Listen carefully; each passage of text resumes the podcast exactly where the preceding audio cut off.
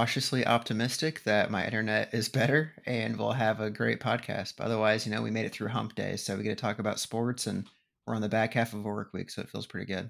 Feels good, man. I'm still recovering from this past weekend. I went up to Green Bay for the Packers Lions game.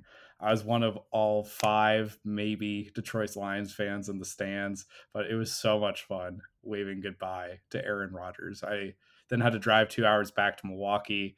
Uh, was couldn't sleep that night. I, I, was just on cloud nine. I was so, had so much adrenaline in my veins, and then the next day had to fly back, and then today I'm just like still so drained. So um, totally worth it. Was an incredible trip. Was an incredible game. Amon Ra won it with three toes and his butt cheek, and it was just so much fun watching them have nothing to play for and still knock off the Packers. I, am still giddy about it every time I think about it. Like I can't believe it happened. Second place in the division, no playoffs. Who cares?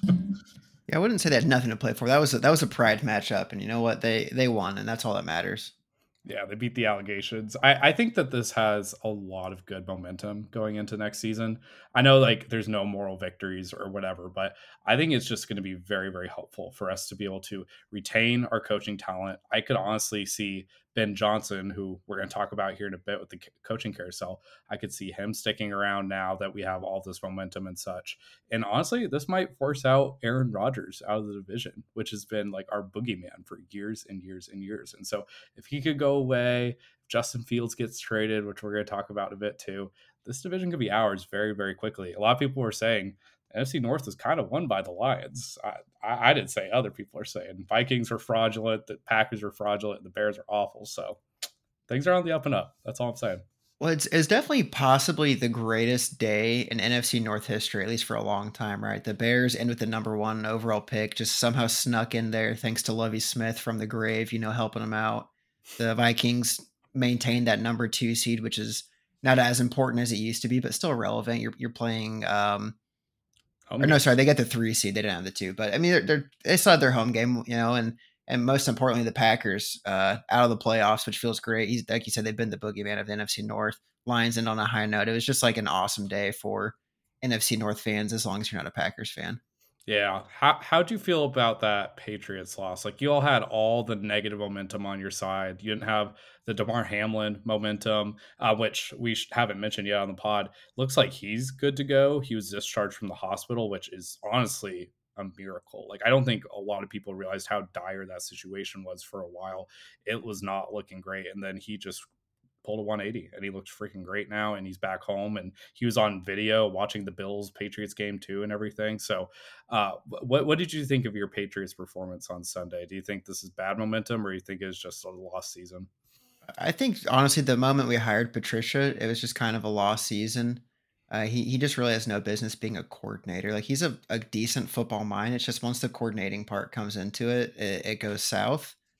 Um, uh, we we gave ourselves a, a good chance. You know, we were really, I mean, we had the lead for a bit. Like we were moving the ball, you know, not like incredibly well, but, you know, pretty good for how our season's been.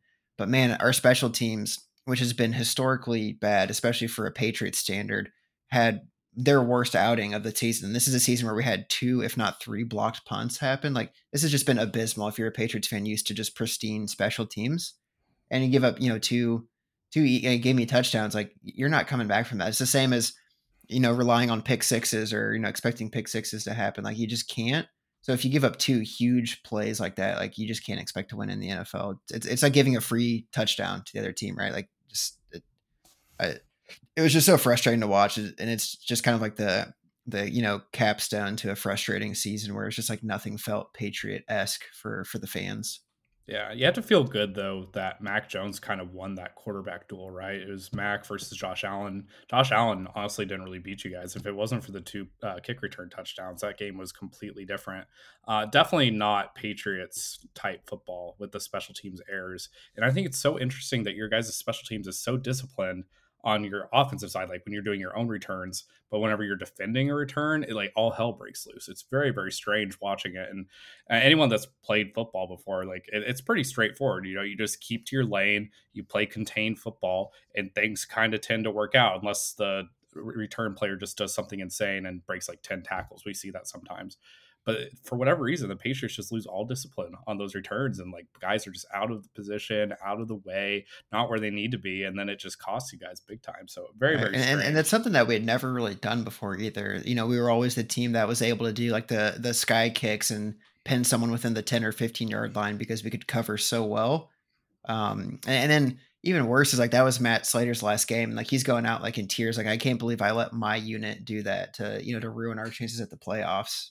Mm-hmm. Yeah, that was kind of guy. Your guys is always the edge, right? Like having that special teams is with just head and shoulders above where everybody else was at. So it was a shock.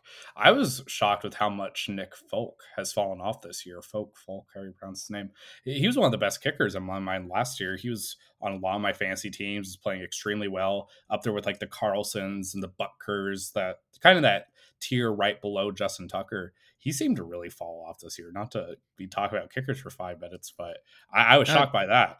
Yeah, not not the best season for him. I, the thing that didn't help was Jake Bailey got injured and was kind of had a weird off season or uh, like down season, and then that put him on kickoff duties, which he had not you know historically done. Because so then you're kind of changing up your kicking motion. I, I can't imagine that was beneficial for him. But then even worse, like he couldn't kick a touchback right? So then when your coverage is terrible, like you just need to bomb that ball at the end of the end out of the end zone and and you know just get your defense on the field, especially as good as our defense was, and we just could not do that. Like having Jake Bailey, even though his punting was, was pretty abysmal, just kick the ball at the end zone have been huge for us just this entire season. Maybe this will be the thing that gets the XS, XFL kickoff to the NFL. I think that'd be pretty exciting. Uh, the Patriots had a bad Sunday, but TCU had an even worse Monday. Uh, I didn't end up getting to watch this game because I was actually on a flight, but holy shit, I, I got off the plane and it was 65 to 7. I got back to Texas and it felt like a funeral in that airport. No one was happy. Actually, I bought a shirt. I got a, I got a Hypnotoad shirt because, you know, when you have to, and it's a cool Futurama reference like that, but they fell apart. Max Duggan did not look like the Heisman finalist that he was supposed to be. So, did were you able to catch this one? I well, I watched the first half, and you know, after that it looked like okay, they're gonna run out the clock and then you know interception to get the ball back, end up making it like thirty eight to seven. I was like, yeah, we know where this is going. I I get it. Right, that that whole first half was probably the worst football TCU's played the whole season, and like that is not when you need it to happen. Uh, just just ugly all around. I, I think everyone felt Georgia was definitely a class above TCU. I mean, they felt like a class above everybody until really that Ohio State game where they had to kind of pull some magic out of their hat but you know, no one was like, yeah, a 60 point dog. Like they're like, okay, you know, Georgia wins by two or three touchdowns. Maybe it looks like uh what that like LSU Clemson um championship where it's like LSU had it the whole time, but it, it kind of got a little close because of some Trevor Lawrence magic. So everyone's saying, you know, maybe that like Duggan can, you know, bomb it. So maybe it should have been like a four score game, but ends up being like a two or three score game. No, it, it was just an absolute dominant performance and an absolute snooze fest for anyone that uh wanted to watch a good college football game. Yeah, definitely a weird one. And the line wasn't even that crazy either. either. It was 13 and a half to open. So it wasn't like a 20 or 30 point line that we sometimes see with these types of blowouts in college football. It's a close one. So I, I was looking over the box score earlier and Quentin Johnson, who a lot of people are expecting, myself included, to be the number one overall receiver taken in this upcoming NFL draft he had one catch for three yards for TCU. Like, I don't know how you do that in a title game, just like disappear like that. Honestly, it's kind of making me question a lot of my eval with him. And yeah, Max Duggan, who was supposed to be one of those guys, a lot of people were saying after USC got knocked out by Utah, Max Duggan maybe should have won Heisman. And that did not look like a Heisman worthy performance uh, the other night my last thought with this is I was hearing a lot of people, reporters and such, talking about the game afterwards, and sideline reporters are saying, I went from the Georgia sideline over the TCU sideline. And it was just like night and day difference in terms of how big the Georgia players were. We saw it with Jordan Davis, the now defensive tackle for the Philadelphia Eagles, how massive that guy is. But it's just across the board, apparently, with Georgia. They just have guys that are just on a different level of existence. Basically, they're aliens compared to everybody else. So it's going to be a tough, tough year next year for anyone to try to surpass Georgia, not only for their size, but also their schedule is so, so simple. They don't play any tough crossover games. So next year might be Georgia's year again and get a three-peat. Would, would you put Stetson Bennett in that alien uh, category as well? No, no, he's a car salesman. Oh, okay. He, he's gonna get drafted, right? Like he deserves it. I feel like he's earned himself a, you know, a chance, right? Well, a seventh round pick, maybe priority undrafted free agent or something at the end. Uh, you're, you're, doing the guy dirty. He's only you know back to back national champion. Yeah, but like he just doesn't have the prototypical size, and he doesn't have that zip by any means. I, I think that he'll be like a fifth round pick if I had to project right now. Do you think he's going to go higher? Uh, I mean, you say no, but like Brock Purdy's tearing the NFL apart right now, and you know, I mean, I, I, guess we could just sit here and look at all the the past white quarterbacks, but it's like you know we can't just ignore the fact that he's sneaky athletic, not to be like a, a troll, but he's actually you know he was able to clock like a twenty mile per hour sprint speed. You know, he's he's got an accurate arm. Yeah, it's not like a laser beam or anything, but you know, there's been plenty of quarterbacks that prove accuracy and, and timeliness of throws is more than enough to win NFL games. The age is just killer, though, right? Like, at least with Purdy, you're not like drafting a guy who's supposed to be a finished product. Like, Purdy at least has those years of development and everything that could be ahead of him even after this season. With Stetson Bennett, like 25, almost 26 years old by the time he starts for the NFL next year, like he, he should just be who he's supposed to be unless he's just one of those one in a million late bloomers or something like that. So i i, I just don't really see it. I, I, think a team will probably talk themselves into it in like the fifth or sixth round just because he's a gamer and you know, he's done it on the biggest stage and everything but it's just a different beast that's, that's patriots music right there. Just, just a leader proven winner give him a chance. Cue the trumpets. Cue the tom brady comparisons. I for sure. but i mean and like and I'm trying to think of. I had something in the back of my mind here. I guess in general, like, okay, so he's 26. Like, yeah, that's older than a lot of like some dudes in the NFL. Like, what four, Joe like four Burrow. starters in the playoffs yeah. right now. Mm-hmm. But at the same time, you know, Aaron and Tom have kind of proven if you take care of your body, like you can play until you're 36, 35, or you know, and older. Like that's still a 10 year career. I mean, that's you know two contract extensions. Like people should not be panicking, especially when you're considering a fourth, fifth round pick on the guy that has proven to be a winner. Yeah, but like there's other guys that you could take flyers on, right? Like the Patriots have shown us that you can get really high quality guys late in drafts. Packers have done it a lot. Rams have done it a lot. I feel like it's a bit of a wasted pick with so many other quality quarterbacks coming out that are in a similar tier or similar range that you could probably be getting for even less. So I don't know. We'll, we'll see. Detroit Lions taking him round two. it's better than Tim Boyle. It's better than Nathan Peterman. You never really know. Uh, looking at some other trade options going around the NFL right now. DeAndre Hopkins is apparently going to be traded this offseason. There was a report that came out with all the turmoil going around in Arizona that DeAndre Hopkins is in the plans for the Cardinals to trade away this offseason. So the big question is who do you like to get DeAndre Hopkins? Who do you think makes sense? I, I would say the one that makes the most sense is the Ravens. Like they need a receiving threat, but they also have shown that they just refuse to get Lamar weapons. Um, the Rams seem like a pick because they just you know if they if they want to give it like one more run, like why not sell more of the farm for for veteran guys? Give Cooper Kupp a little bit of a, a break. Have two you know standout receivers. Uh, the the Patriots just because I like D Hop, so I'd love to see him in a Patriots uniform. Um, maybe the Bears, like, hey, we get a bunch of you know, you know, we get a we trade down potentially, get a ton of picks. Like, let's get a good veteran presence to to help lead these guys. Um, but I mean, just in general, his contract's rough. He's a, he's on the wrong side of thirty. But I think a lot of teams could use, you know, even if you find a better way to spell him in, like don't use him ninety or not ninety snaps, but like sixty snaps a game, but like find the forty great formation or you know plays that you want to use him, or find the big plays to get him in there and then you know I, th- I, think he'd be a great asset for a lot of teams. But we also saw or probably thought the same thing when uh, when Tennessee got Julio, and that did not work out for him. So uh, I, don't think it's going to take a lot to get him. I think you just have to be aggressive and be the first one to make a decent offer.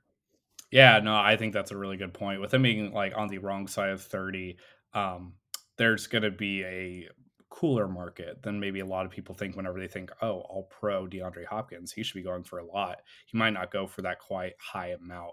What I think is interesting thing though here is the market might actually materialize relatively quickly. I've been looking a lot at uh, the free agencies, uh, free agents that are going to be coming up this uh, free agency period, and there are not a lot of good wide receivers that are going to be on the market. So the number one guy right now looks like it's going to be Jakobi Meyers, which no knock on Jakobi Meyers. Like he's a fine receiver and he's still up and coming. He's still relatively young, right? But like he's not dominant number one guy. It's not like Davante Adams setting the market or something like that, right? The next guy after that is like Juju Smith Schuster, and then it just like goes down the line. It falls off very quickly. In terms of wide receivers that you can get in the draft, the other way that you can kind of improve as a team outside of trade or free agency, you got Quentin Johnson, who we just mentioned, put up a stinker, probably the top guy in this draft. Jordan Addison, um, former Biletnikoff winner, had a bit of a stinker of a season for USC this year. Da- no, I won't, maybe not stinker, but definitely a down season.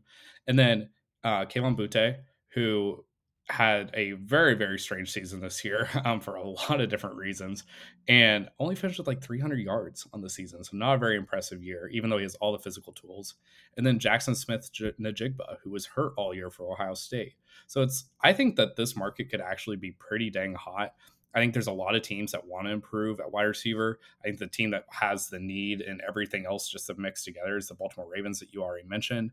I think the New York Giants could go out and get them.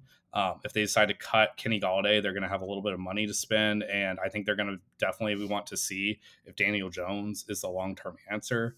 I think the Tennessee Titans, if they decide to kind of go a little bit more all in, try and get Vrabel some help, um, Vrabel has shown himself a very, very worthy coach, and he deserves to have a wide receiver one type after trading away AJ Brown. Um, and I could see even like a team like the Commanders just going all in, just like going with uh, Terry McLaurin, going with Curtis Samuel, Jahan Dotson, and DeAndre Hopkins, just like having a crazy good wide receiver core. So I think there's a lot of teams that are going to be wide receiver heavy or hungry this offseason and there's just not a lot of people available so that supply and demand is just kind of off. So i think deandre hopkins could go for a little bit more than a lot of people scarily expect. for me what do, you, what do you think the jakobi meyers market looks like? Now that you mentioned he's like the only relevant free agent coming in like are, are the patriots going to lose him because we're not willing to pay more than $10 million for a receiver? Yeah i i'm not too sure. I would imagine it's going to be something like five years 70 million or something like that just because he's on the younger side and he's been shown to be pretty good in the past What'd Kirk get? He got 72, like five years, 72, I think. I feel like that might be the asking price. So to yeah. your point, like he's not necessarily number one, but he'd be a hell of a number two in a decent offense. You didn't have him on your list that we're going to be doing later with Guess the Bag, did you? No, I'll, no, no Christian Kirk on my side. Okay, yeah, it's four years, seventy-two for Christian Kirk, so I don't feel bad looking that up now. And then Jakobi Meyers, so uh, track, Spotrac, whatever whatever this website's called. They do like projected salaries for people. Um, let's look at his market value. I mean, because he was an undrafted free agent, so like I would assume he wants the bag. I, I don't know how much of a hometown discount you're gonna get. The so their base calculated value that they're expecting is four years, fifty one million, and the typical salaries that they're expecting, like they have comparables, is A Rob three for forty six and Terry McLaurin three for 68. So it's going to be somewhere in that like 15 to 22 million dollar range. Yippee. Yeah. So best of luck to you guys. All right. So another trade that people have been talking a lot about this week with the Chicago Bears getting the first overall pick in the NFL draft, thanks to Lovie Smith, their former coach, is the potential trade of Justin Fields, which feels pretty backwards, right? Because Justin Fields just had a pretty solid season, especially compared to a lot of his peers in his draft class. Very interesting that this has been a rumor. People are talking about how contract values work, talking about positional value, and basically, is Justin Fields the guy? What would you do if you're Chicago Bears? And like, what kind of Godfather offer would you need for Justin Fields in order to trade him away? Well, this this definitely depend on how good they feel about Stroud or Young. Uh, I, I, was surprised, and, and, again, I'm not like some crazy great college football analyst, but I, I, felt like it was obvious that Stroud was the guy. Just size, arm strength, all that really showed, you know, what he's got and the, and the playoffs and etc. But then everything I've seen since then has been like why the Bears need to get Bryce Young, and it's like has no one watched Tua like die this last season? Like why are people chomping at the bit to get someone that's potentially fragile behind an absolutely you know dog water offensive line. That just sounds like a recipe for disaster.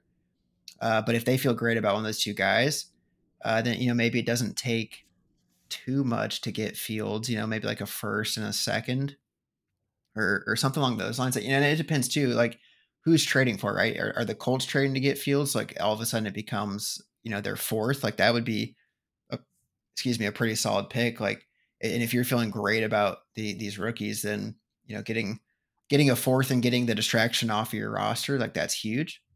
But at the same time, like Fields has kind of proven, you know, he, he took major steps. Like if it was first half the season Fields, it'd be like, yeah, no brainer. Let's let's try to trade him. But it, you know, his market would be nothing. Versus that second half of the season Fields, you know, he started to get a little bit more comfortable making some throws. He wasn't missing the gimmies. He was, you know, making crazy plays with his legs, which we've seen in the NFL is it's just huge, right? If your quarterback can make plays, extend plays uh, with his legs, like you're just in a, in a, different tier. Like the the ceiling of your offense is just so much higher. So I, I, just don't know why they're chomping at the bit to get rid of him. He's a big athletic freak, uh, and he's got time to to keep developing. I mean, he's only two years into his rookie deal. Yeah, I'm a pretty big detractor of this whole trade idea. I think Justin Fields deserves more time in Chicago. I feel like he deserves a situation where he has a chance to develop. I don't think that this was the Chicago Bears' best foot forward. I don't think really anybody does. And looking at the moves that were supposed to help Justin Fields, none of them have worked out so far, right? The their highest pick to help them at receiver was Velus Jones Jr. last year.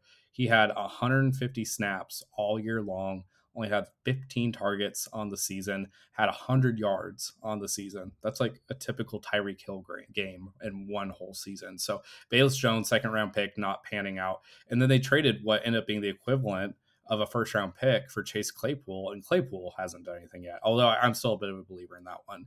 I think the Bears owe it to themselves. I think the Bears owe it to Justin Fields to put a truly good team around him. They have $100 million in cap space this offseason.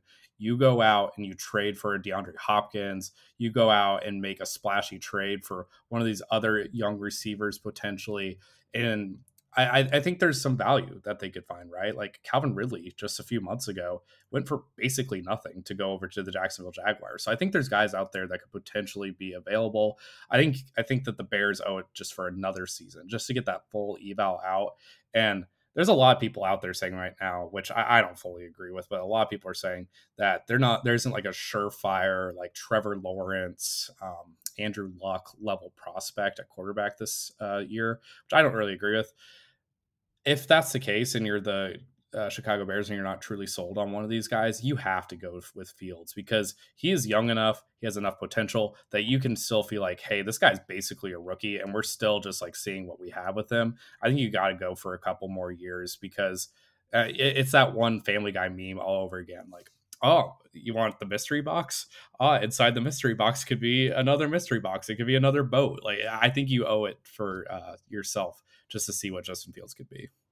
I'd say the only real, you know, like positive for them trading Fields is since they do have two years of of film on him, or you know they've they've had him in the building. Like if they're just like we want this guy out of there, you know they've just been great about not leaking that no one likes him or something like that. Then it makes sense to trade him. But otherwise, like nothing bad has come out about Fields, so I I just don't know why it's like let's rush to get rid of him. Yeah, can you imagine the Bears fan base though if they trade away Justin Fields. He goes elsewhere like the Commanders or the Ravens and just balls out. And then they draft Bryce Young. He gets hurt that first year. We've seen a lot of evidence this year. The more frail quarterbacks, Lamar Jackson, to uh, they can get hurt. Do you know how much that Bears franchise that's been starved for a quarterback for decades? Their best one's been like Jay Cutler. How much they would be rioting if Justin Fields just they've crazy. been starved for a quarterback since inception. Like they're the only franchise without a four thousand yard passer. Right? I mean, like at just absurd levels of of just ineptitude at one position. Yeah. I, I, I don't know what they think they're doing. They, they they have some smart people in the front office and they have some moves that they can make. I mentioned the the cap that they have, but God, like they gotta be careful with this because it could turn into a PR nightmare really quickly unless they just get an absolute haul for Justin Fields. Yeah. All right, let's let's move on to the coaching carousel. A couple of moves this week. Uh, one sad, in my opinion, and then one that's been long overdue. Uh, Lovie Smith got canned uh, in Houston honestly, I wouldn't have been mad about another Lovie Smith season. He's a bit out of his element. And then the other move was Cliff Kingsbury, uh, coach of the Arizona Cardinals. He got cut as well this past week. So, what do you think of these two moves? Do you think they were smart? They made sense. Uh, I would assume Lovie knew going into the season he was the one year placeholder.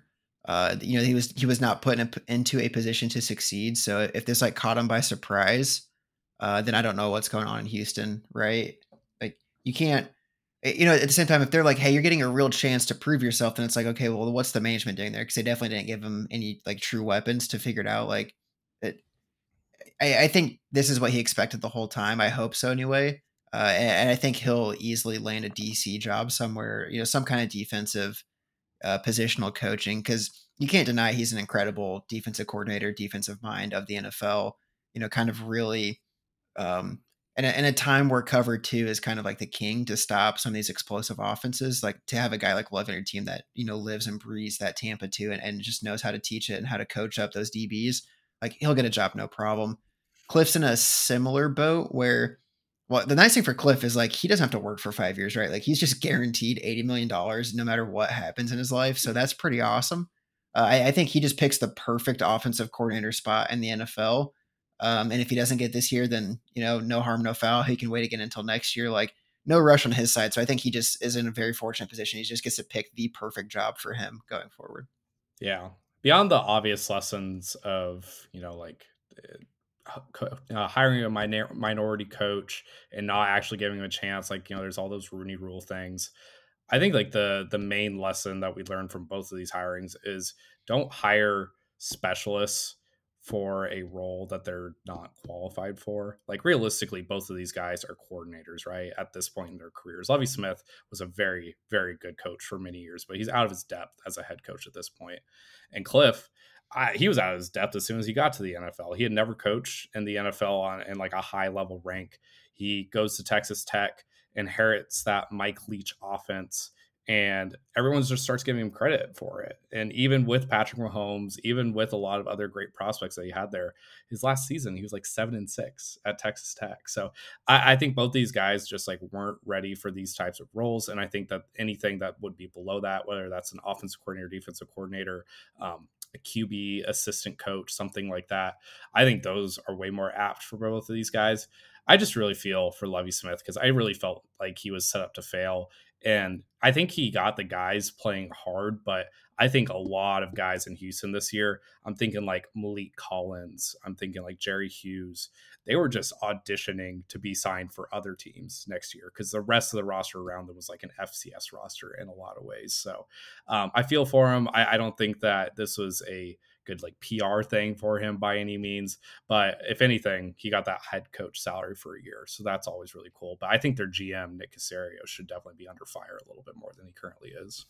Yeah, well, and Lovie, I think he had it. He signed a two or three year deal at least, right? So like he gets that that head coach salary for a couple years, which is great. Because you know, no matter his shortcomings, I, I, think everyone can agree that Lovie is a lovable guy. Like he's he's a good person. Like you said, he got the he got the dudes fired up, got them playing hard. It was just you know abundantly obvious that there was a talent deficit in, in Houston, and, and those guys were just auditioning of like, hey, it's not my fault. Like, sign me somewhere else, please. Yeah, first team all beard, Lovie Smith. Great, great beard. Absolutely, Salt and pepper. Love it.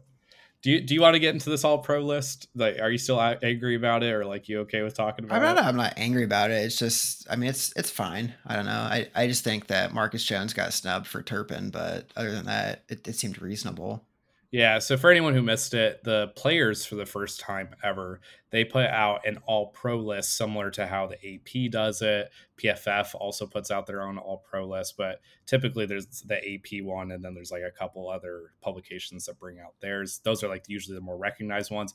But the players kind of want to take some power back and they're like, hey, we're going to do our own all pro list, similar to like the NFL top 100 that we look at before the season.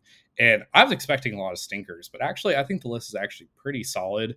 Um, the biggest omissions that I saw, no Micah Parsons at edge rusher. We have Nick Bosa, which well deserved at this point, and Myles Garrett, who missed a little bit of time. Um, I don't. A lot of people were really hyping him up, but I, I, didn't fully see the true Myles Garrett this year. I think Parsons should have been there.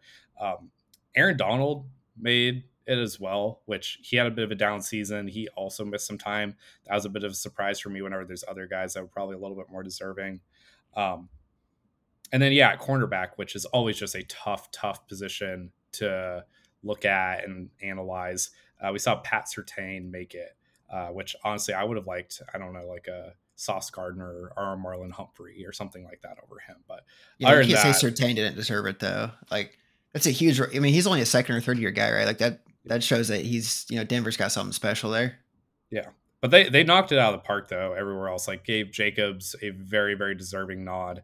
Um, offensive line, perfect, chef's kiss. We saw Trent Williams, Joel Bitonio, Jason Kelce, Zack Martin, Lane Johnson. Like that's a tough, tough positional group to evaluate, and the players nail it. Like that is like every single person that everybody's talking about in terms of offensive line play this year. So, um, sorry about your specialist. Sorry, Cordarrelle Patterson was on there. Sorry, KaVontae Turpin was on there. I think everything else did a very solid job on. Good shout out to the players. They know ball. They they know ball. Yeah, they pass the allegations. All right, so you ready to look at some of these playoff games? Yeah, let's do it.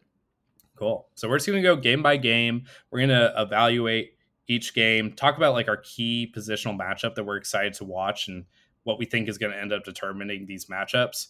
We'll pick a winner because you have to. You know, it's the playoff time. Everyone's got to have a bracket, and we'll also do guess the lines. So the the winner is kind of like who we think's going to win, and the guess the lines like what we think Vegas thinks is the favorite for this game. So first up on Saturday, we have 49ers versus Seahawks.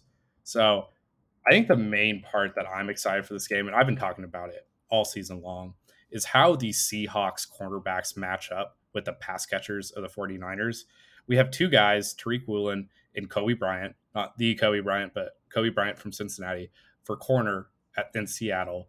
And then on the 49ers side, we have Deebo Samuel, very underrated storyline. Him coming back, he's going to be huge for this game. George Kittle, who secretly had a really, really good second half of the season, Brandon Aiyuk, who has been an incredible run blocker this year, specifically for CMC, but has also turned it on as a receiver. All those guys have a very, very good chance to go crazy unless the rookie corners for the Seahawks can have a really strong game. I think they have potential to hold up, even though they're going against these all pro type players, just because both of them are big bodied guys. They're kind of in that Richard Sherman mold in a lot of ways. So I that is going to be an excellent matchup. And that's, I think, the only thing that can kind of slow down this 49ers team.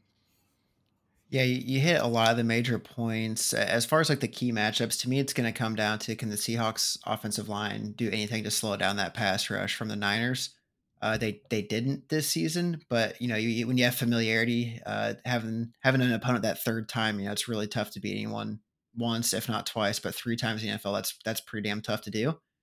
Um, but if they, you know if they can't contain Bosa and, and that D line, like it, it's just gonna be a long day for Geno, and they're having a tough time, you know, with the Rams, you know, without Aaron Donald this past week. Like the, the Seahawks, I, I would say, kind of crawled into the playoffs. They didn't feel like they were kicking down doors. Like the Lions in this position, I would be way more excited about because that'd be one of the hottest teams. The Seahawks are like, oh wow, they they they were able to hang on, awesome. Like, see you though. I mean, they're they're just not gonna. I, I don't think they're gonna make a splash. Yeah, they're a bit of the lame duck with this, and they've had a lot more injuries. It feels like too. Um, you know, with running backs, with wide receivers, Tyler Lockett's got the hurt hand and everything. So I think the Seahawks are also limping into this a little bit.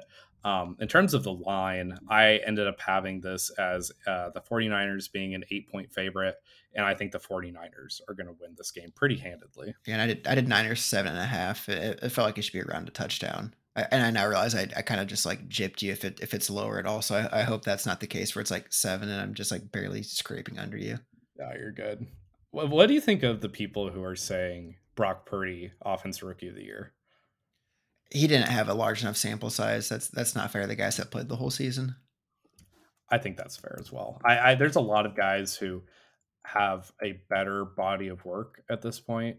Garrett Wilson is the favorite right now, and I think he's very deserving. I think, like on an efficiency basis, though, it's still got to be Olave, which was both of. I, I would pick Olave over Wilson. He, he didn't have the huge splashy games there in the middle of the season, but just consistently pr- produce at a pro level this year. Exactly. Wilson, especially with, with I guess you can't say worst quarterback play. They both had abysmal quarterback play. Yeah, just choppy seasons for both of them. Um, I'm actually right on this one though because it is nine and a half favorites for the 49ers. Dang, okay. So, honestly, that does feel a little bit low though. Just like looking at this more and more, like yes, Geno's had a really good season. He's had arguably the best season um, on the NFC side, but God, like 49ers are just so dominant. Like we were talking about that all pro list. There's like four or five guys that were on that all pro list first team, not not first or second. It, it really feels like a crash course between 49ers and Eagles. Yeah. And the, and that all pro list kind of backs that up too. Yeah, and it's weird because like going into this 49er season, there are a lot of question marks on if guys could stay healthy, and they've really passed the allegations. So it's been impressive. Um, plus, you got Shanahan just doing Shanahan things. So I think that that, that game's going to get out of hand pretty quickly. Next game on Saturday, we have Chargers versus Jaguars. Jaguars get a home game in this one. Uh, I'm really, really excited to watch what Etienne does in this game. Etienne had a pretty solid season at running back. He actually passed a thousand yards, which was pretty cool. Just a arbitrary mark, but it's still pretty awesome to watch. Um, but going against this Chargers linebacker core, right? Like they have guys that are big names on that defensive line: Khalil Mack, Joey Bosa, um, Kyle Van Noy, which you know, former Patriot, former Lion, we both love that guy. I, I, it's just going to be interesting to see how they're able to contain him because it feels like this season when the Jaguars are playing well, it's because Etienne's getting out and making 60 yard runs or making swing passes and actually catching them rather than dropping them. I, I think that's going to be very, very key for this uh, Jaguars team if they want to pull off an upset here, what I'm presuming is going to be an upset. Um, and I think Etienne is just going to end up being the key for that because he's just so, so dynamic. And then for me, um, you know, less football oriented, but just it's quarterbacks versus expectations, right? You've you've got these two highly touted, you know, top of their draft class type picks. You know, everyone's talking as is Herbert the next big thing? Is Burrow? Is yeah, you know, yada yada yada. But I mean, you get Herbert versus Lawrence both making their their playoff debut. You know, how do they handle that? does one of them come out and is dominant, you know, from the get go? Uh, is one a little bit shaky and, and it kind of shows and that ends up costing them? Uh, you know, they, they both have extensive college um, you know, big like big college game experience, but it's just not the same as as the NFL playoffs. So I think it'll be really interesting to see, especially because Herbert Herbert's stretch at the end of the season wasn't really that sensational, and Lawrence kind of caught fire that back half of the season, which is what really put the Jaguars into the playoffs. So let's just see if if Burrow or not Burrow, sorry, if uh, Lawrence can keep that momentum going. I think it'll be pretty exciting to see. Yeah, I think it is kind of underrated how bad Trevor Lawrence was in the first half of the season. I'm just looking at like PFF ranks, which I know you don't love, but like even just looking at more traditional stats like yards per game, touchdown versus interceptions, Lawrence was playing very poorly to begin the season and then completely flipped the script. Like they lost to the Lions by a ton. Uh, they lost to the Texans. I think they had a loss to the Colts in there as well and then they just flipped a switch. And Trevor Lawrence has been like a top five quarterback since all of that went down. So uh, I think this will be an excellent game. Two teams that are kind of finding their way a little bit, even though uh, the Chargers had like all those random injuries. Brandon Staley was playing all of his starters, his first stringers for some reason. Like Mike Williams got hurt, which was really strange. I think this is going to be an excellent playoff game. It's going to feel very collegey because a lot of the younger guys. I'm very very excited for this one, and I think it's going to be relatively close. I did Chargers minus five in this game. Yeah, I, I went Chargers minus two. You brought up the injuries. It's a home game for the Jags. Uh, you know, going coast to coast for the Chargers. So I, I think it's gonna be closer. But I still think the Chargers will be favored. Yeah, that's a good point. Um, luckily, this game's not in California because they're getting dumped in rain right now. But you are dead on. It is Chargers minus two. So this will be a good one. I'm excited for this one. Next up, this one's just tough. A lot, a lot of emotions going into this one. Buffalo Bills versus Miami Dolphins announced today that they are not expecting it to be Tua this week for the Miami Dolphins. It's going to instead be another Skylar Thompson game really excited for him going into the season, and he's kind of proven to just not be it. Doesn't look like it's going to be Teddy either. Uh, it's just tough whenever you're down to your third string quarterback. There's just not a lot you can do, and not everybody can be Brock Purdy, right? Uh, the the main thing I'm going to be looking at that I think could keep Miami in this game is that Miami defensive line, and you you can even extend it out to their front seven versus Josh Allen. Uh, people keep everyone always points out to me like I'm the biggest Josh Allen detractor they've ever met. I think that he can be contained, and it's just going to take a little bit of luck on the Dolphins side, right? Um, they have talented guys in that front seven. Jaelan Phillips, they just drafted um, recently out of UCLA. Melvin Ingram is a really great depth piece. Christian Wilkins and Raekwon Davis, like they have guys that can be there, and Bradley Chubb coming off of the edge um, to kind of disrupt what Josh Allen likes to do, which is bullshit around until something opens up. It's going to be tough though if they're going to be out on that field for a majority of the game 45 minutes out of 60 probably. They're going to get tired. So it, it, but i think that's their best chances that this front seven can just go absolutely crazy. Yeah i just don't see a real shot here. The dolphins a lot like the seahawks right like you're not jacked that they made the playoffs you're like oh cool their first half of the season was enough to to keep them in um you know they won when it mattered last week but not exactly in convincing fashion um, I, I, think the Bills D, I think Orchard Park's just going to be way too much for them. I went Bills minus 12 and a half. Like, I just don't see how you could say, oh, yeah, the, the Dolphins are going to be in this one until the end. It's like, like you said, Skylar just has not proven anything this year. And, God knows what happens if they have to go to, you know, quarterback number four at this point. Like, what does, does uh, Mike McDaniel just get out there and, and hand the ball off himself? Like, I have no idea where they're at if Skylar goes down. Dale would be the coolest quarterback of all time. He's going to have to get mad creative in this game. He's going to have to be a mad scientist just cooking up crazy plays. And another underrated piece, too, is Raheem Mostert, which he ran for 800 yards this year, kind of quietly. He's most likely going to be out for this game, too. So they're going to be relying a ton on Jeff Wilson Jr., which he hasn't really been able to hold up with a large workload. So, very similarly, I did Bills minus 10 in this game crazy to have a double digit line in this first round, but this is very much so feeling like last year's Bills opening round where they destroyed your Patriots by like 30 points. So the the line in this one is Bills minus 13, so you win that one. Vikings at Giants next game here. This one's going to be probably the most interesting out of all these in terms of how Vegas goes just because we've seen how much they are detractors with the Minnesota Vikings. The Giants, Vikings, they played this season. Vikings won on a last second bullshit uh, field goal. It was like a 61 yarder or 63 yarder, something crazy in overtime. These are going to be two very, very close teams, and they kind of play relatively similarly, right? Like it's Dalvin Cook and Saquon Barkley just running around, and then Daniel Jones and Kirk Cousins just making things happen. So the, the number one matchup that I'm going to be looking at is these Vikings linebackers versus containing Danny Dimes. The the Giants all year long have been best whenever Daniel Jones has been able to get out and run. He had a lot of rushing yards. I, I don't have the stat right in front of me, but it was like a surprising amount, like 700 or something like that, which um, we, we know Daniel Jones has wheels, right? But like just his ability to be effective on the ground as well. Uh, these Minnesota Vikings linebackers are going to, to be disciplined. They're going to stay at home, make sure that they contain Daniel Jones inside the pocket, and don't let him do any of those bullshit runs that are really huge, huge for him. I mean, looking for Danielle Hunter, Eric Kendricks, Darius Smith, all those guys to have big, big games, and I think that could end up being the difference maker here. Yeah, for me, the the difference is, you know, we we've seen the best of Daniel Jones this year. And, and, you know, now that's the playoffs. Does he keep that going, or does he revert back to you know turn it over? Danny, does he fumble the ball four times? You know, does he make horrible interceptions? I don't. I don't think he will. You know, I think he's really had such a great year. I'm hoping he builds off of it.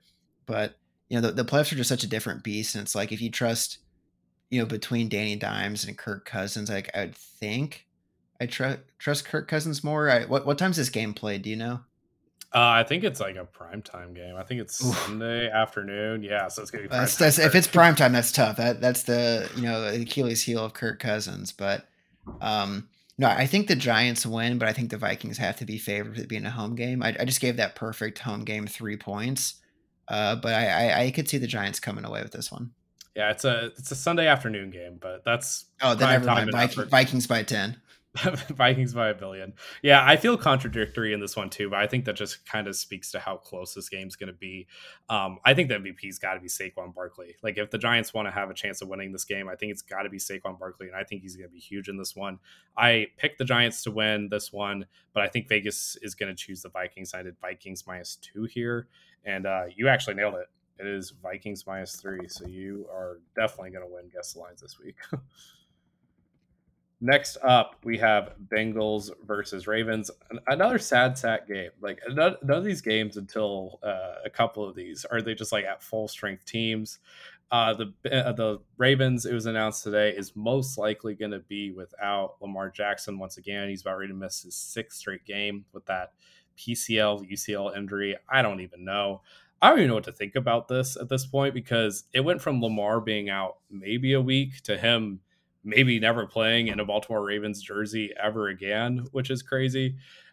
I, I am picking the Ravens in this one just because I could see some bullshit going down in this one, and my homerism won't let me escape. Um, but I think it's gonna Vegas is gonna have Bengals being a heavy favorite, and I went Bengals minus six. Uh, buddy, you're, you're, high on this one. Uh, I I don't believe in Huntley. The, the, Ravens with Huntley, you can correct me if I'm wrong here. I don't think they scored more than 16 points, right? Yeah. Like the Bengals can score 16 points sleeping, no matter who their opponent is. Uh, I just I just don't see you know a, a, an instance where um, the, the Bengals don't just just walk away with this one. They they hit their stride at the right time. Mean, they started slow, but man, they were making a hell of a push for that too, even potentially one seed uh, in, the, in the back half of the season. I love the way they're playing. Their line really finally started to gel together. You know, they started off letting up just a shitload of sacks, and everyone's like, "Didn't they buy like three offensive linemen? You know, what's going on here?" Mm-hmm. Um, love the Bengals. They're they're one of my teams that uh, I think between you and I, like I think I picked Bengals to to maybe even repeat, go back to the the Super Bowl just out of like you know pure hope because I you know, I don't really like any other teams in the AFC, but I went Bengals minus eight, and I think it just comes down to Huntley versus Joe Burrow. This is the playoffs. We've talked about how many just kind of like ho hum matchups there are. Well, this one's got the high caliber quarterback versus a, a second stringer, and in the NFL, the high caliber QB just kind of tends to win. Yeah, and I, I think that might be my asterisk that I put on this, right? Is if it's Huntley, I think they have a chance. They, they put up 17 points on the NFL Falcons, so a little bit better than we thought. If it's Anthony Brown, though, they have no chance. Like Anthony Brown is dog water. He's one of the worst quarterbacks we've seen in the league in a while. Um, Huntley at least gives them a little bit of a chance, and that defense has been killer lately. Like, yeah, the Bengals beat them last week, but like Joe Burrow didn't have that great of a game. He had 200 yards on 42 attempts, like not that incredible. Um, I think the Ravens defense gives them a chance. Guys like Marlon Humphrey, uh, Roquan uh, Smith, who just got a huge extension. I don't know if you saw that one that went down today. I think that defense has been stellar lately. It really kind of turned their season around, just keeping them in games. And I think that could be the difference maker if the Ravens want to have a chance with this game, just to be able to contain Joe Burrow a little bit. Right. I mean, two two points here. One, the uh, the Buccaneers were able to score 17 points in one half, right? And, and no one's saying that the uh, Buccaneers offense is world beaters. So I, I, feel like that proved my point when you say, well, they got 17 on the Falcons. Uh, and then second, how awesome was that? How awesome was that uh, trade though for Roquan? I, that was one of those ones where I was like, I wish the Patriots would go out this guy and get this guy. Like, I mean, he's just had an incredible season, and and I think it was obvious that the talent was there. It was just to your point people weren't really valuing that kind of inside out backer. Like he just wasn't, you know, a, an edge presence. So no one saw it as like a gotta go get kind of guy. And, and he's just an incredible backer. Yeah. And people have been talking to, uh, you, we talk about the PFF guys all the time. While I do agree, there's a lot of inside linebackers that aren't worth it. Um, for example, Bobby Wagner, like definitely didn't have the history on his side. He's definitely getting older. The guy was really relying on his speed and just being rangy. Roquan Smith is one of those guys that's just like kind of transcendent, right? Like it's like it's like a Clay Matthews type of guy. Um, Devin White and Lavonte David, like those guys can be impactful even into their beginning 30s. You don't you definitely don't want to give like a five year, eighty million dollar deal to an aging dude, but that that's that's the case for every position. Um, Roquan Smith is like the closest we have to like a Fred Warner clone in the NFL, and a guy like that is just such a big difference maker. And I love what Roquan Smith is doing, and he earned every penny of that extension. Absolutely, I, I think it. I think it was a fantastic decision. Um, all that being said, uh, Bengals are an eight and a half point favorite, so you win that, buddy. One. I am cash money on these playoffs, dude. I I need to get better at this. I, I need to do some research. I need to get back in the lab and figure out how to win this damn game. Bucks Cowboys is on Monday night. I love that we have a Monday night playoff game. I'm super excited for three straight days of football, and I have nothing on the schedule this week, so I'm going to be watching every second.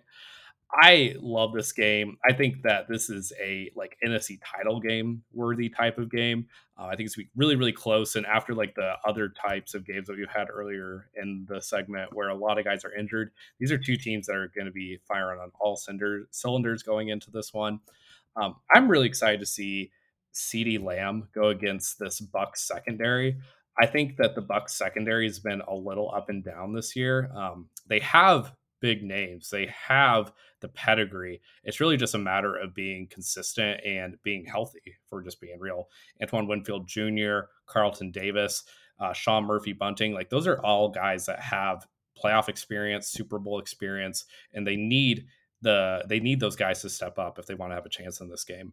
Um, CeeDee Lamb, though, on the other end, this could truly be like his coming out party in a lot of ways. Like he kind of quietly put up 1,300 yards, eight touchdowns. Kind of people early on were a little weary about him because he started slow, but he's been balling out. And I think if he puts up a big numbers on a national stage this upcoming week, like we're gonna be talking about him with like the AJ Browns and everything, like the guys who are like next up for top receiver in the NFL. And the Cowboys really need this win, right? Like losing again in the first round in a tough, close game would just be deflating for a lot of the um, momentum that they've had for this franchise. So I think this game's gonna be excellent. Um, but I'm really, really looking at these wide receivers for the Cowboys going against the secondary of the Buccaneers.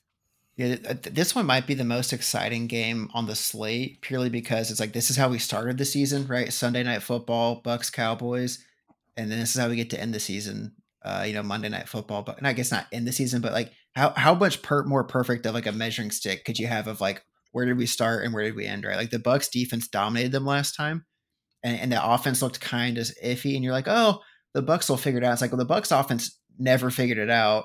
The Cowboys offense and defense clearly got better, but on the backside, this Bucks defense, to your point, the DBs were up and down, and it's like, yeah, it was all health related, and it's like they've got all of their guys back, so they're at least the most like that team that started the season as far as health is concerned, uh, as as they could possibly be. Um, I, think it's going to come down to like the Bucks just can't run the ball, so can they stop Micah Parsons from teeing off on Tom Brady? right? Like they're going to have to throw the ball 50 plus times to to move it. Uh, no, no matter how you cut it, you know, short passes, long passes, everything. Uh, you, you, get you get playoff Tom, which is always awesome to have. Um, but that doesn't mean the offensive line plays to that to that level, right? So they, they got to protect Tom. They got to keep him upright if they want to win this game. Yeah, it's kind of hard too because like Dak Prescott's kind of been going into this back half of the season in a bit of a whimper in a lot of ways, right? Like we see Tom Brady right now, and he's been kind of balling out. And Dak Prescott over the last few weeks just hasn't been his normal self. I saw some people kind of like trying to cope with it a little bit, and they're like, "Ah, the Cowboys are just playing those Jedi mind tricks, and they're just trying to show us things that they're not going to do in the playoffs." But like the last couple of weeks, Dak Prescott two touchdowns, two interceptions against Tennessee. Against Washington, one touchdown, one interception, and only 128 yards on 37 attempts. That's an average of three and a half passing yards per attempt. That's brutal. That's really bad. That's that's Anthony Brown level. So I, I think that that's going to be kind of the difference maker here is just like Brady versus Prescott. And at the end of the day, I'm going to trust Brady. So I have the Bucks in this game, although I think that Vegas is going to have the Cowboys be, being favored, and I have Cowboys minus three for this game. Yeah, I, I, you're in the same place. I, I think the Cowboys just based off of fandom, based off of kind of how their season ended, uh, it'll be Cowboys three. I just I think the Bucks have the right amount of momentum. You know, I've talked about it. They they looked like they kind of caught a stride a bit. Mike Evans coming into his own. Chris Godwin playing really really well. Um, and, and again, it's playoff Tom, so you're just hoping that that kind of takes over. I, I think the big thing will be again, you know, is can they keep Tom uh, off the turf, and is Dak Prescott throwing pick sixes, or you know, is he making just good completions?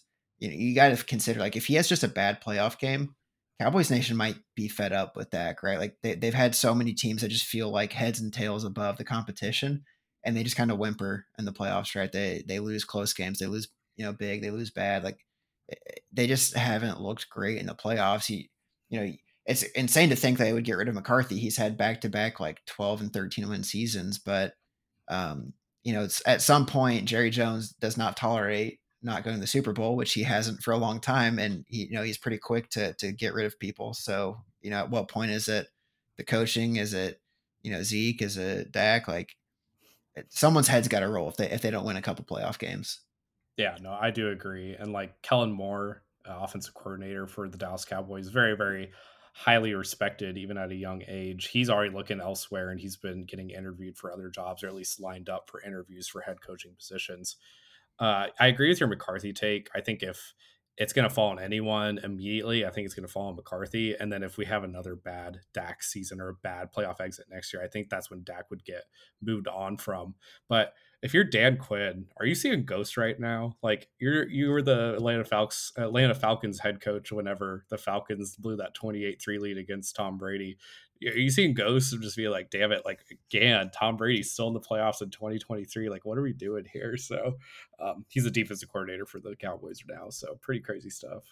Yeah, no, I don't think Dan is, but you, you can tell that that loss has not left Matt Ryan. That loss has not left Shanahan. Uh, I think Dan Quinn's had a pretty good bounce back as far as like he's been a pretty pretty uh, solid defensive coordinator. People have already like washed that stink off of him and have talked about him becoming a head coach again. Which you know I talked about. I was like, why in the world would anyone hire Dan Quinn? Like he's kind of in that Lovie territory. Like, dude, you're so good at defense. Like you don't have to be a head coach. It's okay to be an awesome defensive coordinator.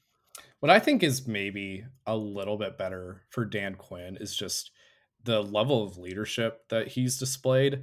I've been reading a lot from reporters who are talking about how players would literally like murder for Dan Quinn. Like that is how much of a father, lover kind of figure he is for a lot of players, and people just freaking love Dan Quinn. So he, he's been in talks for potentially getting the Denver Broncos job, or even like the the Chargers job if it opens up, or like the Saints job. I've seen his name floated at like the very very top. So that maybe that's just good agent work, uh, but it's been impressive to see how his career has progressed beyond just the 28-3 memes that we see all the time. Um, just in terms of how this game is being picked by Vegas. Cowboys are two and a half point favorites, but since we both had Cowboys minus three, it's a tie. So if you're keeping score at home, that means Dutton won four. I got one and one tie. So good job by you. Yep, absolutely. Uh, that really just like makes up for the the couple of weeks that you won by one, right? That let me just erase those little blemishes and and just continue the domination. You let me feel good a couple times, but that's all you let me have. You guys steal it away from me, like taking candy from a baby. All right, we're gonna go over to our three and D segment next. A lot of interesting interesting things going down in the NBA right now. We're kind of in the dog days of the NBA season, but a lot of action happening. One of the cool things, I, it's cool depending on your perspective, that I've seen this season. I've just felt very vindicated about how good this Phoenix Suns team is. I there's pieces that I like, like Mikal Bridges, Cameron Johnson has surprised me a lot. But then like I see Devin Booker, I see DeAndre Ayton, maybe not at the caliber a lot of people expect or have their just like really really high level thinking about them. And then like cp3 has not looked as good this year either without them having winning basketball his nine points five assists just like don't look as impressive and the, and the phoenix suns have really truly fallen off in the nba standings this year uh, they were one of the top teams for a while but now they're sitting at seventh in the nba two and eight over their last 10. I think their losing streak got up to like nine games at one point, but like they're right down there with like the Minnesota Timberwolves and the Utah Jazz right now in the standings. So, um, season's kind of fallen apart a little bit for him. And I think at this point, you got to start looking at maybe another Ayton trade. That was kind of in the rumors for a while because he doesn't get along well with their coaching staff, or like maybe even a Devin Booker trade, which Devin Booker, if you want to come to Orlando Magic, would be all ears because your shooting would be fantastic in their system. So I think they have some moves to make, whether it's Jae Crowder, um, whether that's Cameron Payne. I've heard things about their GM, James Jones, um, LeBron's old buddy. Apparently, he is just an incredibly stubborn GM and wants very, very high prices for his players, like multiple first round picks for guys that aren't worth it. Um, so maybe they don't end up making a move, but this is a team that desperately needs to make a move at the deadline. Um, and now that we're past the December 15th deadline where last season's players, last season free agents can start to get traded, now things can kind of start getting creative in the NBA. And I think the Suns will be one of the first teams we see make a move to try and get yeah, better. I mean, Devin Booker has to be untouchable, right? Why in the world would you ship him? He, he's the guy you signed to a super max and you keep as the, the face of your franchise and the face of 2K for, for you know, years to come. Um, eight, eight and maybe, yeah, I would put in the same boat, but it, obviously if you don't get along, uh, then there's nothing you can do. CP3 can ship, and, and I mean anyone else is is definitely tradable. You got to find the right combination, but you know the whole thing with the NBA is keep young studs. Like so, I don't know why they'd be excited to go trade young studs. Yeah, change in ownership maybe. There's like, hey, let's move on. I I think it's far fetched as well, but we've seen crazier things in the NBA, and especially during this period where the things are just opening up with last year's free agents being able to be eligible for trade, and before like we really hit peak season, like this is where a guy can go for like five first round picks and no one really bats an eye because things just get crazy. So I, I can see it happening. That's all I'm saying. Yeah, the, the most important thing, you know, you said this is exciting for just you, but just exciting for the entirety of the NBA is Steph coming back. Played last night against the Suns, I believe. If you want to talk about the Suns losing, yeah. um, it, it, basketball is just better when Steph is playing. Um, it, it's a better product. I, I don't. I'm sure there's people out there that are Steph haters, but I just don't know how you can hate the guy. I mean, he's just an absolute killer. Um, yeah, I, there, there's not much more you can say other than just like basketball is more fun if Stephen Curry is playing and he is back on the court. Yeah, he came back way faster than I was expecting. Maybe he's been out longer than I realized, but uh, fully agree. Uh, this this Warriors team desperately needs him, even with guys like Patrick Baldwin Jr. kind of stepping up a little bit, shooting really well. They just need Steph Curry. So I, I, I fully agree with this one. I'm very very happy he's back. My last part here is just the NBA trade machine that's about ready to be going down.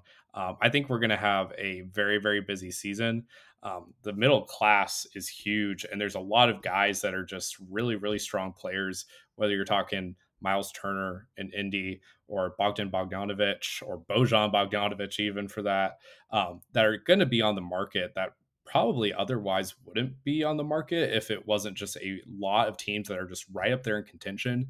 And, and just looking at the standings like it's pretty flat right? Like we have the 29 and 12 celtics and then the middle class of the Eastern Conference, Atlanta Hawks, only nine games out, like not even that far out. So I think there's going to be a lot of teams talking themselves into being a contender. And I think this trade machine is just going to go burr and we're going to have a lot of really, really fun trades. And I'm just excited to see all the action go down. dude, the, the, NBA does it so much better than the NFL. Like the trade deadline's legit in the NBA. The NFL is like nothing but hype and then some special teamer you've never heard of for a six rounder is like all that ends up happening.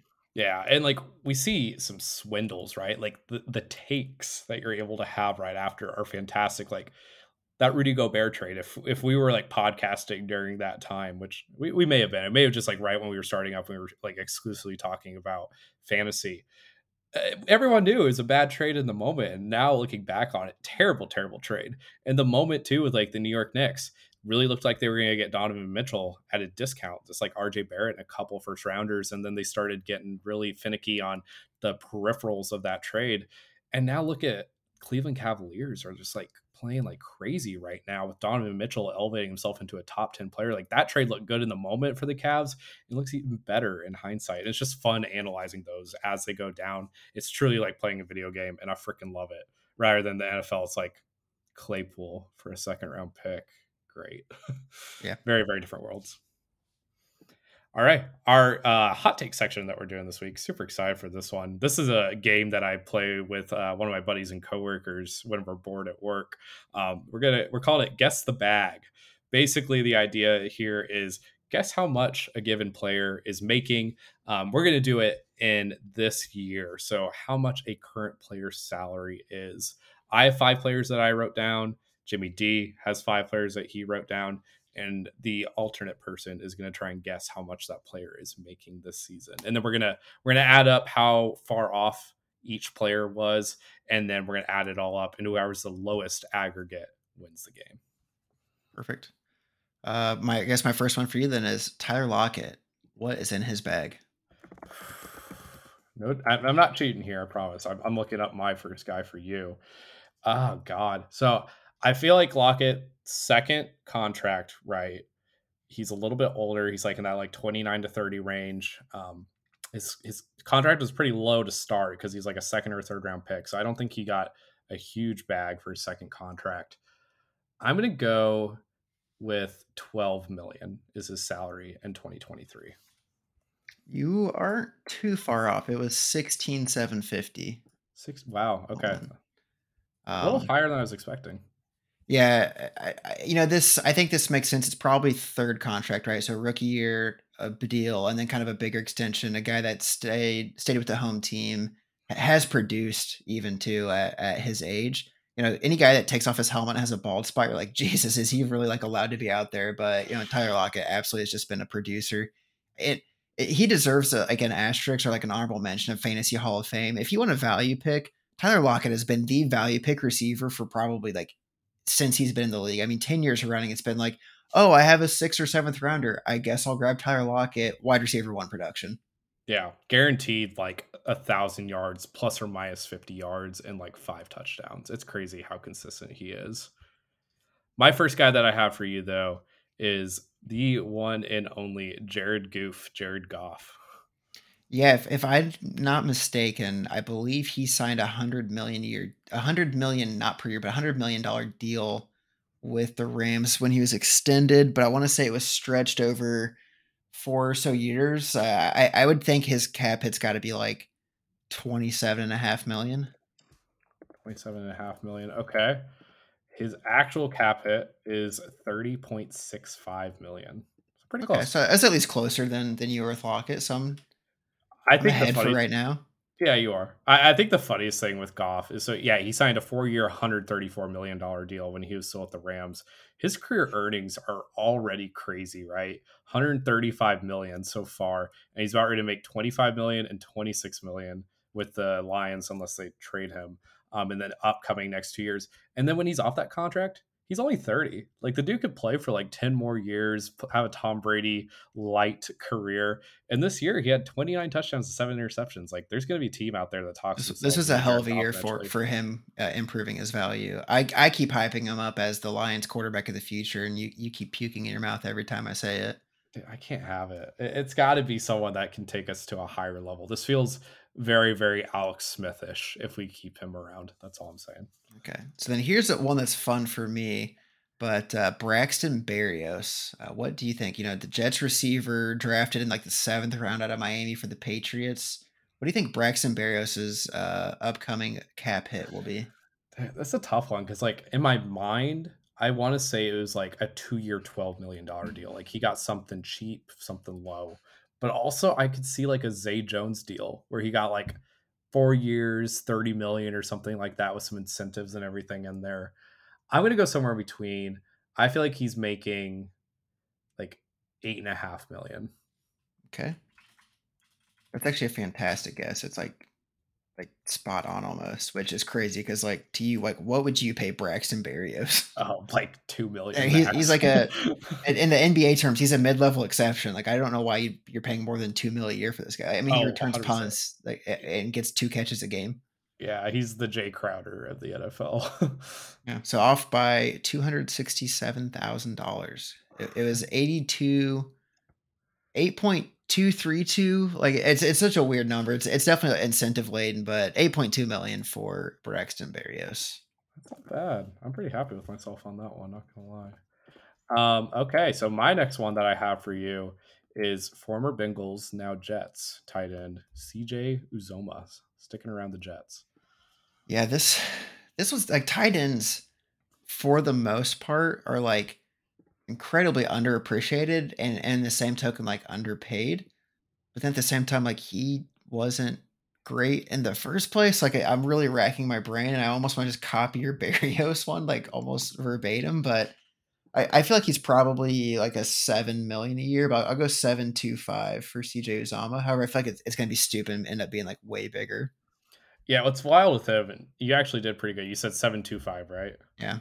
Okay, not bad at all.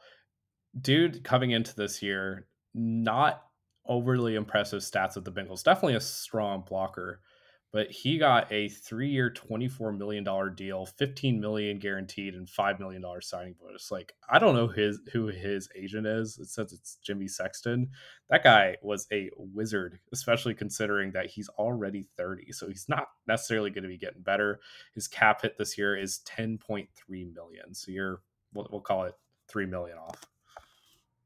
Right on. Okay, it's getting close. It's spicy right now. All right. So your next one's going to be Gilly Lock himself, Stephon Gilmore of the Indianapolis Colts. Wait, what's that nickname? Gilly Lock? Uh, I've never heard that one before. I like that. I, I, I was looking up Dak Prescott earlier. I forgot to mention it. You know what? One of his nicknames is on Football Reference. It's uh, it's the Fortress. Who the fuck calls him? Never heard of that. That, that sounds like when you play MLB The Show and it's like you have five nicknames to choose from that their predetermined announcers can say. yeah, they're and like that's what you pick. Yeah, they're like kid appropriate. Yeah, the, the fortress sounds like someone who's never heard Prescott announced on like verbally. They've only ever read it, so they're like Prescott. Maybe that's kind of rhymes with fortress. Like, that's so stupid. One of the worst nicknames I've ever seen. Uh, Stephon Stephon Gilmore though, obviously got a huge bag back in the day, right? With um, did did he get the bag with the with the Patriots, or did he, get the bag? Yeah, no, okay, we, we yeah. paid him. We definitely paid him. And then you he wanted to get he wanted to get paid again, and we're like, yeah. nah, fam. So we we traded him to the uh, Panthers for like Panthers. a sixth, maybe. Yeah, and it was basically like a cut almost. So you guys didn't really have the dead cap there. And then yeah, I feel like he probably like he had a bit of a reclamation. I feel like in my mind, so I feel like he probably had a fantastic year his last year with the Panthers, which is what got him paid by the Colts. Yeah, I feel like that definitely got him a bigger bag. So if I had to guess the bag, I think he made 12 million this year. That's another very good guess. 11.9 million. Let's go. That feels good. This this is your game. Mine's guess the line. Yours is guess the bag. I, I, I think about this stuff all the time, man. I just go to bed thinking about players. It's, it's the game for autists, and here you are just crushing it. Exactly. Alrighty, so next up, I have former Seahawks defensive end, current Chiefs defensive end, probably the most hated Kansas City Chiefs player, just because of his cap hit to actual output ratio. Frank Clark. What do you think he makes? Right. I think that this one's big because I'm pretty sure he's super low. Like, or wait, maybe I'm I might be mixing it up. Houston crushes it for them. Clark is doing ho hum, right? Like mm-hmm. I'm trying to think. Like I don't watch Chiefs games because I can't stand them. So this is this is where it's tough. But say his hit's pretty big. So I'm gonna go with like 19 million. Yeah, his contract's weird.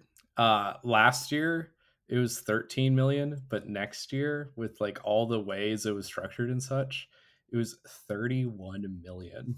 Oh, but you're yeah. picking tough ones for me. I, I I just made it way too easy on you. Yeah, so you are 12 million off, unfortunately. Yeah, that's that's an awesome selection. I, I didn't realize it was that stark. I knew whenever they made the trade as like a sign and trade kind of thing, basically. I knew it was ugly on the back end, but I didn't know it was that ugly. They need yeah. to find a way to get out of that. All right, so we'll go with another pass rusher that I spelled incorrectly, but Chandler Jones. Chandler Jones. Another um, Patriots legend that we didn't decide to keep around, but has been producing nonstop since he's left. Yeah, honestly, I, you guys got Judon, which is fantastic. Like he's definitely an All Pro level player too.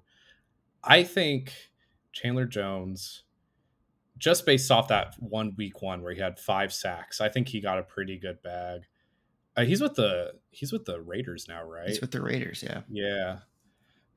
I don't feel like they had to spend too much to get him. If I'm remembering correctly, I think I texted my Raiders buddy friend who I think he actually ended up getting a pretty good deal. Like they got a pretty good discount if I'm remembering correctly. So I'm going to go with $8 million for Chandler Jones.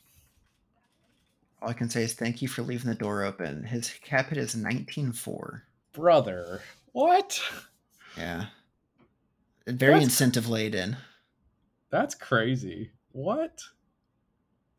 I do not get that at all. Why did the Raiders? God, that's a huge gap hit to be able to work around. Do they have I mean, him around better than year? thirty-one million? yeah, true. Do they have them around next year? That I don't know. They have a lot of rebuilding to do on that Raider squad. Uh, like, they've got they've got some work to do. Yeah, post Mack, they just really so twenty. Don't. Yeah, that, this was his twenty-three hit. So going into twenty-three, his hit's going to be nineteen four. Okay. 24, it's going to be 19 4, 25 4 8. So you got two, they got two more years of him at elite level and then it drops off. Okay. And it's just like that back end, like, oh, and here's money kicked down the road. Yeah, and teams are doing that a lot lately. It's like the Ndamukong Suh like poison pill at the end there. All right, keeping around on defense. I feel like defenders are harder to guess, so I stuck around with that. Bobby Wagner, inside linebacker. Yeah, this one I I think it was like one of those like weird overpays, and he had a bad contract if I recall correctly. Like it, it just was a move that did not work out for the Rams. Uh, I mean, he's been fine, but not what you wanted out of Bobby Wagner. Um, so I think it's like 13-5 but um, for all I know, it's like two million, and I'm just like way off. Nah, you nailed it. Twelve point seven five. Okay. is his hit. So it dropped down dramatically. Um, a lot of dead cap and everything. It was 1.5 million basically, and now it's 12.75. So you're 0.75 off if I can do math. So Okay, so you know, I the Frank Clark one was one hell of a contract to pick because that one's just that threw me way off. But yeah, like I didn't do too much gaming. I just chose five players that I thought would be interesting. So nice job on that one. Yep. All right. You got George Kittle. So you you gave me a middle of the road tight end. I'm giving you the tight end in George Kittle. So what what do you think he got paid? See, I, I don't think the tight ends make that much money non Mark Andrews and George Kittle division. And like I think Kittle got a lot, but I don't think he got like god tier Deshaun Watson level money. So I think I think George Kittle signed like a five year, seventy five million dollar deal. I'm gonna I I can't do that math in my head, which is kind of disgusting because I It's do do mil a year. Yeah, I, I do do accounting for a living. I promise. Um, yeah, I, I'm going 15 mil. Okay. Not too bad. Um, so just for reference, Gronk for the longest time was like a 10 mil a year guy, right? Which is just like absurd for the level of production because he was producing wide receiver one, uh, and, and getting like 10 million and like like left tackle one. Like the, the amount that Gronk got underpaid is just absurd. Kittle went into his negotiations, and I don't know if you remember this at all, but he was huge into like, hey, I'm a wide receiver. Like I would like wide receiver Oh, money because this is some bullshit. So he got 18 mil a year. Oh shit. I uh, went one too far there. But yeah, 18 mil a year. So pretty good guess on the 15. And that puts your overall incorrectness to 19.6 million. Okay. Uh, so I have a chance if I'm within 600,000 here. Which is definitely reasonably possible with this next guy. I, I'm I'm happy with that Kittle, but I forgot about those neg- negotiations. Like they didn't get ugly, but it was like a weird like market bending kind of thing. So yeah, good for George Kittle. He definitely got that bag. My last one that I have you guess here is linebacker, pass rusher, Justin Houston. How much Yeah, this one- he's making? See, you're right. Defensive players are so much harder to pick because like you kind of know the market and you can like pick market setters for offensive players. D- defense, it's a little bit more clouded and and mystery. Um, I feel like he he's on such a great deal because isn't he technically like a is is it him or Clark that's technically like the D tackle that then they just ended up moving to defensive end anyway? Uh, yeah, I think it was Houston. Yeah. Okay, because that puts him on like such a much more chill deal. I feel like he's like nine million, even though he's producing just way way above that. Okay, yeah, I, that's why I put him on here. He's only making 3.5 million, Son even though a he, gun. he led the Ravens in sacks this year with nine and a half. They haven't had any level of pass rush outside their young guys, and yeah, they only gave him three and a half. So uh, nine minus three and a half, that's uh, what Five and a half, yeah. So I definitely Yeah, you, you took the cake here, man. Good job. I, I have one bonus one for you. Uh, I just went ahead and picked, you know, not great contracts uh, on my team, but what do you think Jonnu Smith's cap hit is next year?